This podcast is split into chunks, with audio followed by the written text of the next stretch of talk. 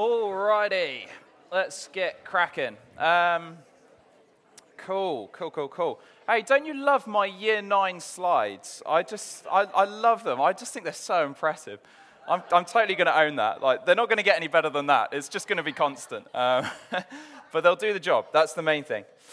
Alrighty. Um, so yeah, my name is Seb, and I'm the youth pastor here, uh, which is great fun. Love doing it. Um, and you've got me up this morning, you lucky things. Um, cool. So, what we're going to look at, as the wonderful slides show, no, hold up, one back, there we go. Um, trust in the Bible as scripture. Um, I first became a Christian when I was 18, reading a Bible in my room, a, a New Testament and Psalms Gideon Bible. Um, and God spoke to me then, and He still speaks to me now and has done since through His Word. Um, and I, I trusted it then and I trust it even more now.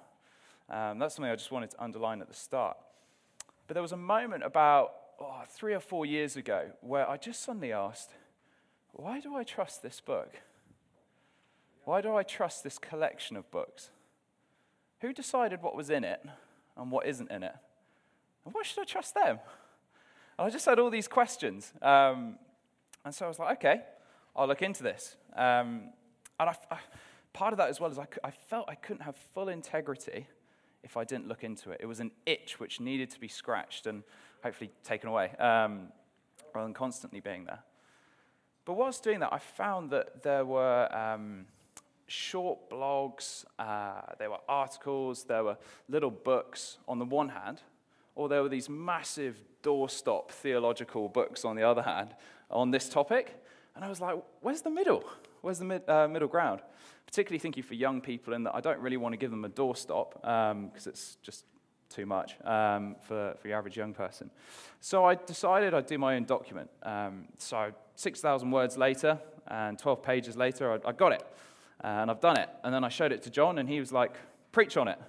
So I was like, okay, cool. But don't worry, I'm not going to preach on all of it, otherwise, that would be a long, long time. Uh, but if you do want a copy of it, feel free to just grab me at the end. Sorry? Ten, yes, $10, absolutely. Len Butner was selling his material for 20, so I'm undercutting him at 10. Uh, it's a bargain. Um, two for 15, maybe, if you're lucky. Uh, no, um, if you want a copy, please do grab me at the end or drop me a text or flick me an email. I've had no complaints so far, so it's either helpful or it's great kindling, one of the two. So it's awesome. Cool, good stuff. Um, and so, what I am going to do, though, is I'm just going to throw out a few tasters in the first 20 minutes of it. Just, I'm going to cherry pick from that document and just chuck a few things out there, particularly looking at some of the challenges that are brought to the Bible. Um, some really legit good questions, which we, we need to ask and we need to, to answer. And we don't have to park our brains either, which is good. Um, before I, I just go into that, I want to quote a chap called Craig Blomberg, who says, I know evidence can never compel or coerce faith. We cannot supplant the role of the Holy Spirit. And I'm not trying to argue anyone into the kingdom here this morning. I, I don't actually want to argue at all. Uh, that's the Holy Spirit's role, not argue, uh, but to convict people to, uh, and show them of where they're at with God, to um, guide them to Jesus. So, having said that, whilst I don't want to take the Holy Spirit's place, I hope that this is really a time where God speaks to you and encourages you and stirs up the fires in your heart for getting into His Word. Cool. Time to dive in. Bit of context. For centuries, Christians have trusted this book. They have trusted this book, that the Bible, as the divinely inspired Word of God. They have trusted the Bible to know who God is, what is God like, what does it mean to follow God as well? What does it mean to believe in Jesus? What did Jesus get up to? When it says Jesus said this or Jesus, Jesus died, is it telling the truth? Or was it all made up? Is the Bible historically reliable?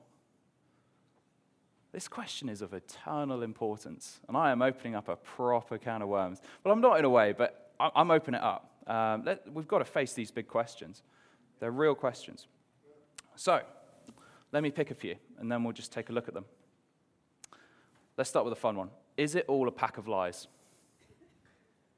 Did they just make it up? Did they have some cheese pizza the night before and get writing the next day? So much can be said on this. I'm going to pick one area. The whole authorship and content of the Gospels is based on unlikely people. Very simple point. The four Gospels contain various moments where the disciples' incompetence, immaturity, and complete lack of faith at times is on full display in their three year journey. As they are with Jesus, right in person, these moments are so clear throughout the whole Gospels. Just taking one moment when Jesus came back from the grave, when he rose again, the first witnesses were not tw- uh, the 12 blokes who were his disciples, it was actually some of the women who were his disciples, which was completely countercultural. If you're looking to, at the time in a Jewish court, if you're looking to really provide solid evidence and, and show that you are reliable, sadly at the time, that was not the way to go about it. And not only that, but women who actually, a few of them we know, had pretty checkered pasts and that completely changed when they met Jesus. The depiction of the disciples is especially this, um, this way in Mark. And one theologian has actually gone along and said that Mark hates the disciples, which isn't true. He doesn't really hate the disciples, but he is so, um, he's not hiding it. He's not hiding it at all. So, why am I saying this? Oh, actually, just with Mark as well, interestingly, the person he really shows up the most is Peter. And Peter was his close friend and companion, someone who they journeyed together with. And some would even say that Peter was very close at hand when this gospel was being written. I personally think that was the case too. So, why? why is, so what? the honest and balanced accounts of these gospels just make it come across as not a pack of lies automatically this one point is, is pointing us towards actually, it doesn't really look like a pack of lies. It doesn't look like ulterior motives are at hand here. But let's try another question. Were the Gospels accurately preserved until they were finally written down years later? Wasn't it centuries later that the Gospels were written down? Doesn't it say that in the Da Vinci Code or some other book? We'll get onto that book in a bit. The best just taking a sidestep from the Bible, the best biographical um, evidence we have available on Alexander the Great was written 400 years after his death. His death was 323 BC, and the two fellows who wrote that were Arrian and Plutarch. That is our best sources, and we consider them pretty reliably accurate. Uh, from a historical point of view, scholars, pretty accurate. Back into the Bible. 400 years, remember that. Paul's death has been said to be about 62, 67 AD. What's really interesting about that is it's not mentioned in the Acts of the Apostles, one of the books in the New Testament, one of the documents. So that then raises the question well, why? This, this Acts of the Apostles, this document that Luke wrote, it contains so much about the life of Paul. It contains um, death as well, so that wasn't censored. It shows how Stephen was stoned in, um, I think it's Acts chapter 9. Could be wrong on that, but somewhere around there. It's definitely in it. So, why isn't it contained? And I'm going to put forward that it wasn't contained because we know that Luke wrote it before Paul's death. He didn't write it because he didn't write about Paul's death because it hadn't happened. He must have written it otherwise. Surely he would have written it. So if we know that Paul's death happened after the, uh, the Acts of the Apostles was written, we can maybe put this document, this book, at early 60s, late 50s maybe. And not only that, but we know that Luke wrote another document, the Gospel of Luke. And we know that he wrote that first. So if we've got the Acts of the Apostles, early 60s, late 50s, does that place then the Gospel of Luke at late 50s? Maybe even early 60s too. Not only that, but we know, uh, and I'm going to skip through the reasons why, but we know that Mark was actually written before Luke. Well, that's the, the majority consensus. That Luke and Matthew in particular uh, really leaned on, on the writings of Mark, in Mark, the Gospel of Mark. So if, if we've got Luke maybe at, I don't know, early 60s, late, late 50s, around that time, maybe even mid 50s, and Mark is even before that, suddenly we're looking at a gospel account being written down within 30 years of Jesus' death. Alexander the Great, 400 years the accounts of Jesus, under 30.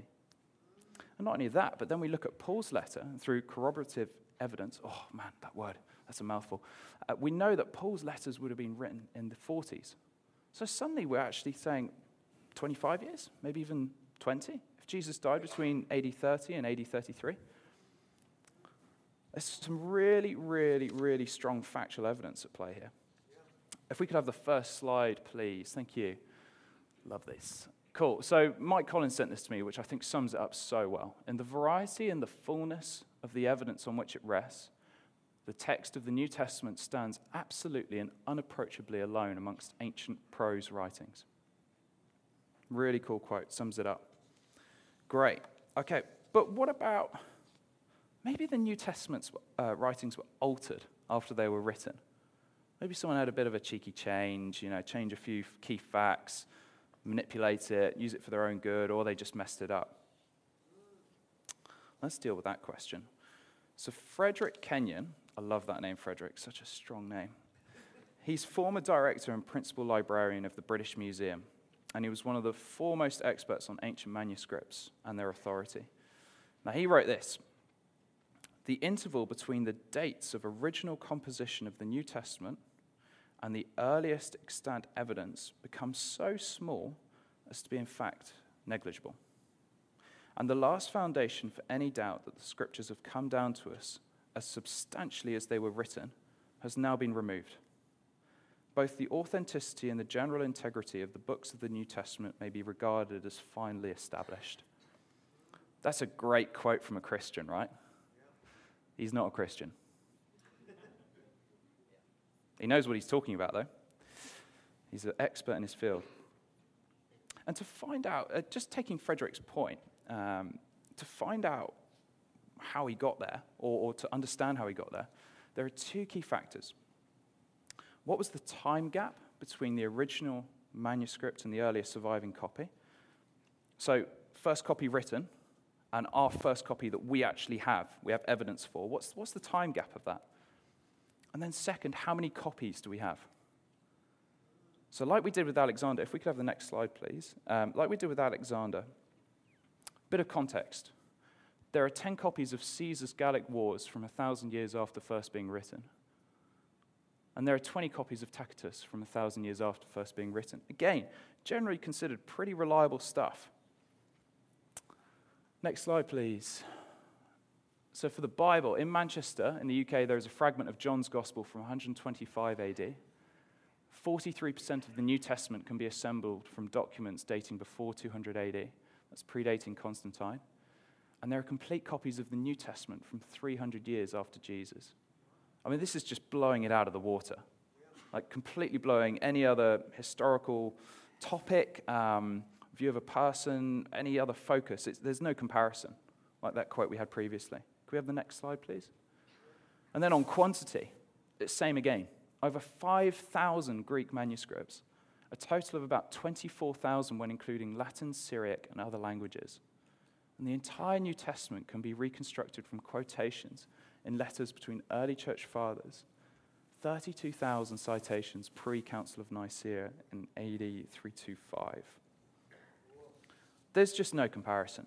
I mean, that's, that's just a huge amount of, of, evidence we have, huge amount of manuscripts.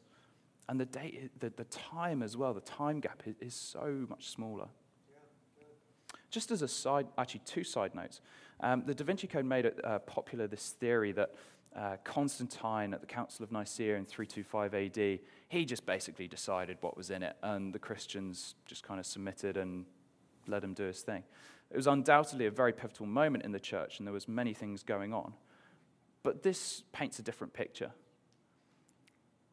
The Bible was, was as we know it now, but what would become formalized as the Bible, what the early church knew as Scripture, was already very much being used and very much there and in circulation.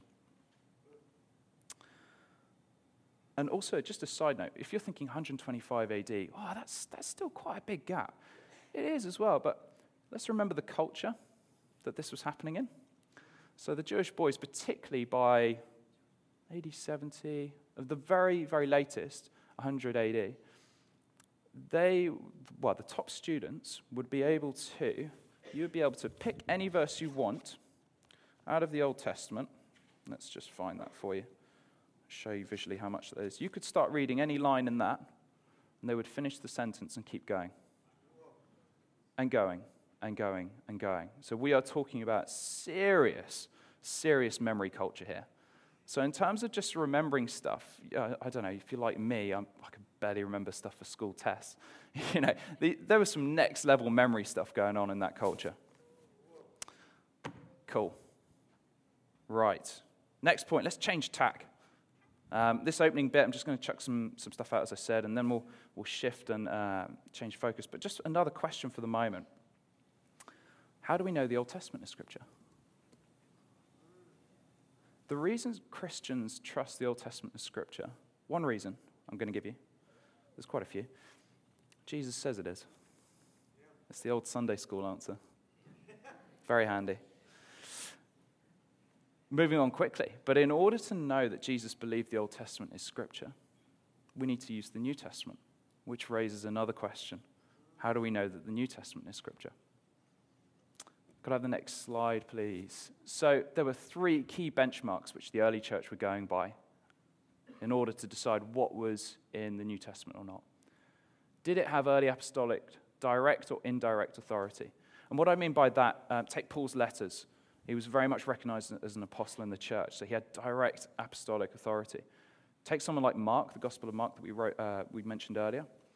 He was traveling with Peter, one of the apostles. They were very close. It was given that apostolic authority as well. It clearly had that too, but it was, it was indirect in that sense. Second point did it back up the Gospels and widely accepted theology? And number three, was it already and traditionally widely accepted and communicated in the church?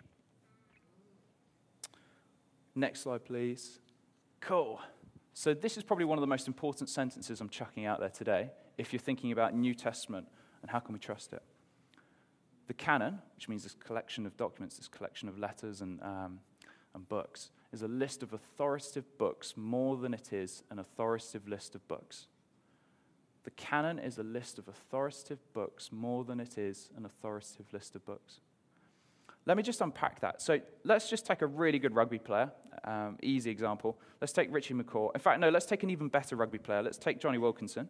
And um, in 2003, when he was on his top form, yeah, the coaches still picked him, but he picked himself.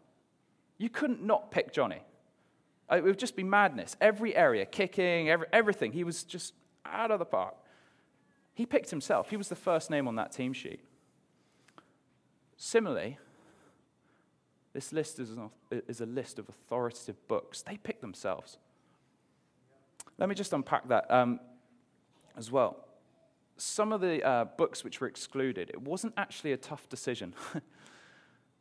Take the Gospel of Thomas. Let me read you something from the Gospel of Thomas. Simon Peter said to them, Let Mary go away from us, for women are not worthy of life. Jesus said, Lo, I shall lead her, so that I may make her a male, that she too may become a living spirit resembling you males. For every woman who makes herself a male will enter the kingdom of heaven. I don't even know what's going on there. Like, calm the farm, Thomas. Put your pen down, mate, and just don't. it was an easy decision. Not all of them were easy. Hebrews was quite an interesting one, which I won't go into now. The document does. But a lot of the decisions were actually quite straightforward. The church, from very early on, were deciding upon and using material as scripture that we would come to know as New Testament scripture. And let's just think about these people as well who were deciding. You know, one of the councils, uh, I can't remember off, off, the top of my head, I should have checked that for you, sorry. Uh, one of the councils of the early church, there were only three church leaders present who had all their limbs because of the persecution they were facing. I mean, these guys weren't just sitting around a table having a few lattes thinking, oh, I don't know about that one, I'm, I'm not too keen, or, you know, pretty casual. This was like some serious decision making. They were tortured, they were maimed, they were killed for their faith in Jesus. And they were coordinated, and they were capable. And the, the one I would really want to emphasize is they were full of love for God and people. They doggedly followed these three benchmarks. Could we have the three benchmarks up again, please? I think it's the previous slide. Awesome, thank you. They doggedly followed these three benchmarks. Cool. So, the last thing I'm just going to say on this, I've chucked a lot your way. You've done great. Martin Kähler says Jesus is both a, his, a Jesus of history and a Jesus of faith. Similarly, the Bible is both of history and of faith. And I hope that you come away just really encouraged from that 20 minutes we've just done. I hope that it just seeps in. Even if you're maybe feeling like you, your brain's a bit fuzzy, that's okay. Again, it's in the document, it's not a memory test for us. But I hope that it just really makes you, as a general o- overseeing point, I hope it really makes you uh, encouraged that we don't have to park our brains on this. We can ask the big questions. And not only can we ask the big questions, but they are met. They are met. Awesome. So we're going to park that, that study aspect. But to transition from that, the main sentence I just want to chuck out there at the moment is we can trust the Bible as Scripture. And you might be like, yeah, cool story, bro. We, we know that. We've been here a few times. We know the drill. But where are we at with that? We can trust the Bible as Scripture. 2 Timothy 3:16 says all scripture is breathed out by God and profitable for teaching, for reproof, for correction, and for training in righteousness, that the men and women of God may be complete and equipped for every good work. Ephesians 6, beautiful passage talking about the armor of God. Love it. One of my favorite places in the Bible. Paul, whilst using this imagery of putting on the armor of God, says, Take the helmet of salvation and the sword of the Spirit, which is the word of God, praying at all times in the Spirit with all prayer and supplication. Hebrews 4:12 says, "For the word of God is living and active, sharper than any two-edged sword, piercing to the division of soul and spirit, of joints and of marrow, and discerning the thoughts and intentions of the heart." And we can trust that because we know that it's scripture. Yes, it's talking about itself, but through doing the hard yards, we can trust it. So what? So what? What does this mean for you guys? I've had 20 minutes of just a bit of a slightly academic thing, but hopefully there's some life to that too. But so what? What about your daily? I'm going to give you four points as a come. That's five. I'm going to give you four points as a come into land. And one is just repeating that previous sentence and just going deeper in that. We can really trust the Bible as scripture. I truly believe, with my head and my heart, that God instigated this and guided this book. He wants us to seek Him through His Word. He wants us to seek His character through His Word. He wants us to seek His ways through His Word. And God is so passionate about the Bible. This is the primary and foundational way God wants to speak to us.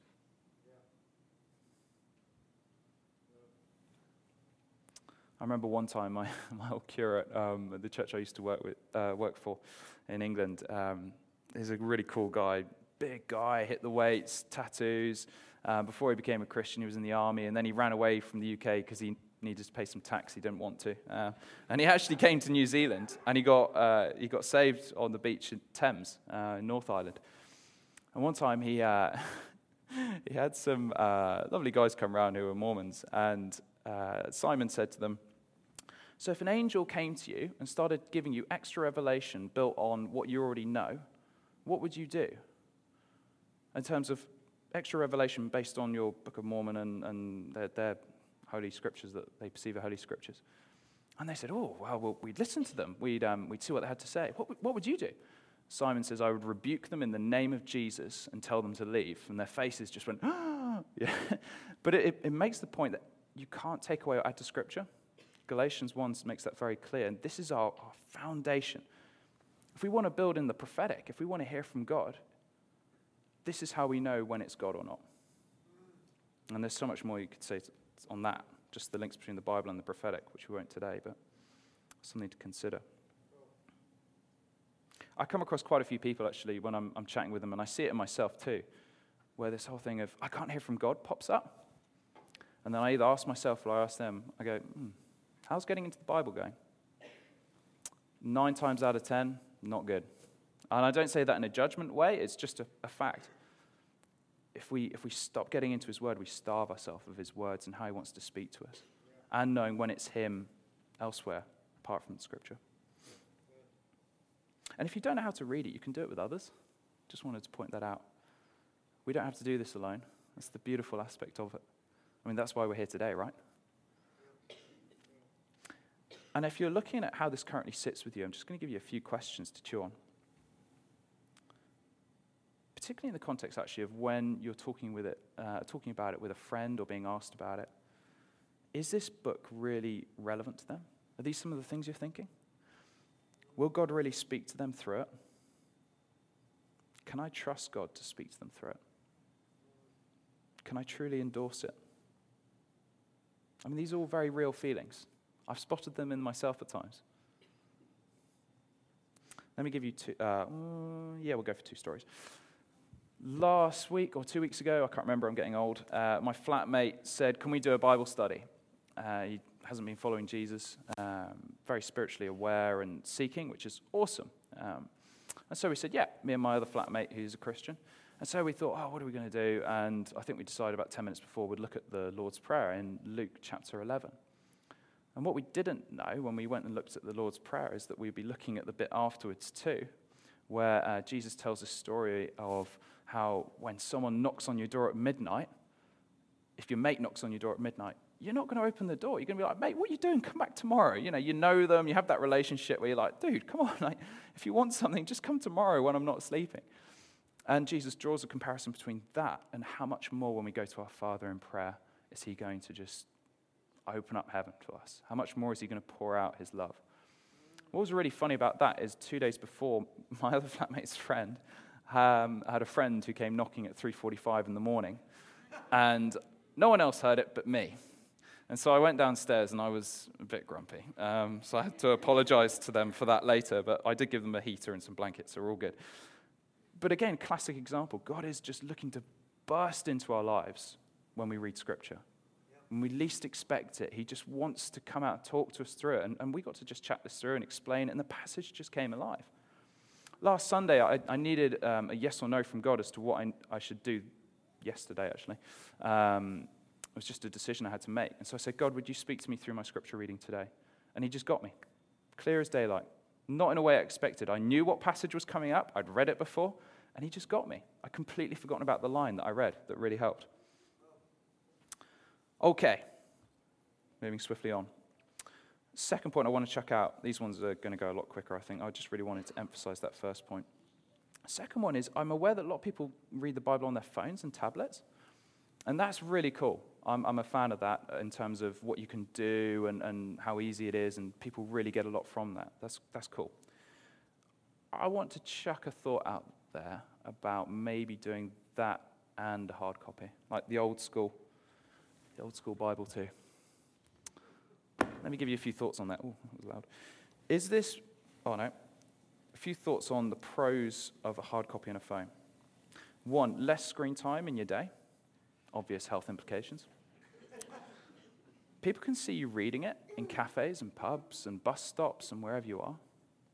You're accessible and approachable for questions, for chats, for prayer. People can automatically identify that, oh, hang on, they're not actually just playing a game on their phone or texting or checking Facebook. They're actually getting into the Word there. Personally, I find it feels a lot nicer. That's just a personal thing. Visually, as well, when I'm reading it, rather than scrolling through, um, if I'm reading a verse or a passage, I can actually see the context on the same page, or I can read it around it a lot quicker. I was actually chatting with Nat about this earlier in the week, and he brought it up without me even raising it. Um, so, yeah, I, I, that was very encouraging. Um, I totally agree with that. And also, here's the last one you can give it to someone if you have a chat with them. I had a mate who um, I went to school with, and uh, when I became a Christian, we started having chats. Um, he said, Can we meet up and talk about God? And so we met up, and um, he felt safe in the pub, so we, we did it in the pub. And I gave him the New Testament Psalms that I used when I became a Christian. I think a couple of weeks later, he flipped his car about six, seven times, and just as it stopped with him upside down, the New Testament and Psalms lands right in front of his eyes, and he just got got. He got really got. I don't know where he's at with the Lord at the moment. He turned his back on him, but that was a moment. And he was able to get into that, that, that Bible. And he knows how precious that Bible is to me. And I hope and pray he still got it. So, yeah, just a few thoughts on, on hard copy and phone. Next one is submit to it. That's not a very fun word, is it? Submit. We don't really like that one. Automatically in us, we're a bit like, ooh. Simon Dodge um, gave me this quote, which I found really helpful. Every time we read it, it reads us. And my encouragement is let it. Let God direct your life. I quit Netflix recently. Um, yeah, the gasps. Uh, and that was quite a process that was a, probably a six to eight month process, and it's a personal one. I wouldn't project that on others. But the real clincher for me was I read this verse in Philippians 4 8, and it said, Whatever is true, whatever is honorable, whatever is just, whatever is pure, whatever is lovely, whatever is commendable, if there is any excellence in any of this, if there's any, anything worthy of praise, think about these things. And I was like, I can't say that about what I'm watching on Netflix. And I can think of some, you know, fancy arguments. Oh, well, I'm, I'm just watching them so I can stay in touch with the young people. First of all, that's a lost cause. Uh, but I was just praying about it, and I was like, it's got to go. And this was a process. Again, I'm not projecting, but that's, that's where we can just actually really let it read us. And it's not just about Jesus squashing us and being like, don't do this, don't do this, don't do this. Yeah, sure, there are some don'ts. Just like with a child, say, don't stick your fingers in the socket. You're going to get shocked. But it's also submitting to the truth about how he sees us, about who he is. It's submitting to the truth which will free us. I, have done the whole thing of walking without Jesus, and I've done it with. I've got two t shirts, been there, done that. You will not find more freedom outside of following Jesus. Guaranteed. So I'm not being a killjoy, honest. If the band would like to come up, that would be awesome, please. The last thing I'm going to chuck out to you is wield it. Wield the sword of the Spirit. It is so powerful. When I became a Christian, my brother said two things to me. He said, firstly, memorize scripture. Again, not for some sort of performance or academic thing, but so that it goes deep in you so that now, because of what my brother said to me, I know that 2 Timothy 1 7 says, I don't have a spirit of fear, but of power, love, and self control. I know in my very DNA that Romans 8 1 says there's no condemnation in Christ. I know these truths which are so deep in me because of what my brother said. And I wield those. I wield them. Even a couple of days ago, I was just chatting with someone and helping them through where they were at and what lies they were believing. And I was just using that scripture. And the second thing my brother said is meet Jesus on every single page of the Bible. If you don't think that's possible, please do come and have a yarn with me. I'd love to chat about that. But let's wield it. Let's wield it in prayer. Let's declare it in our lives. Let's declare it in others' lives.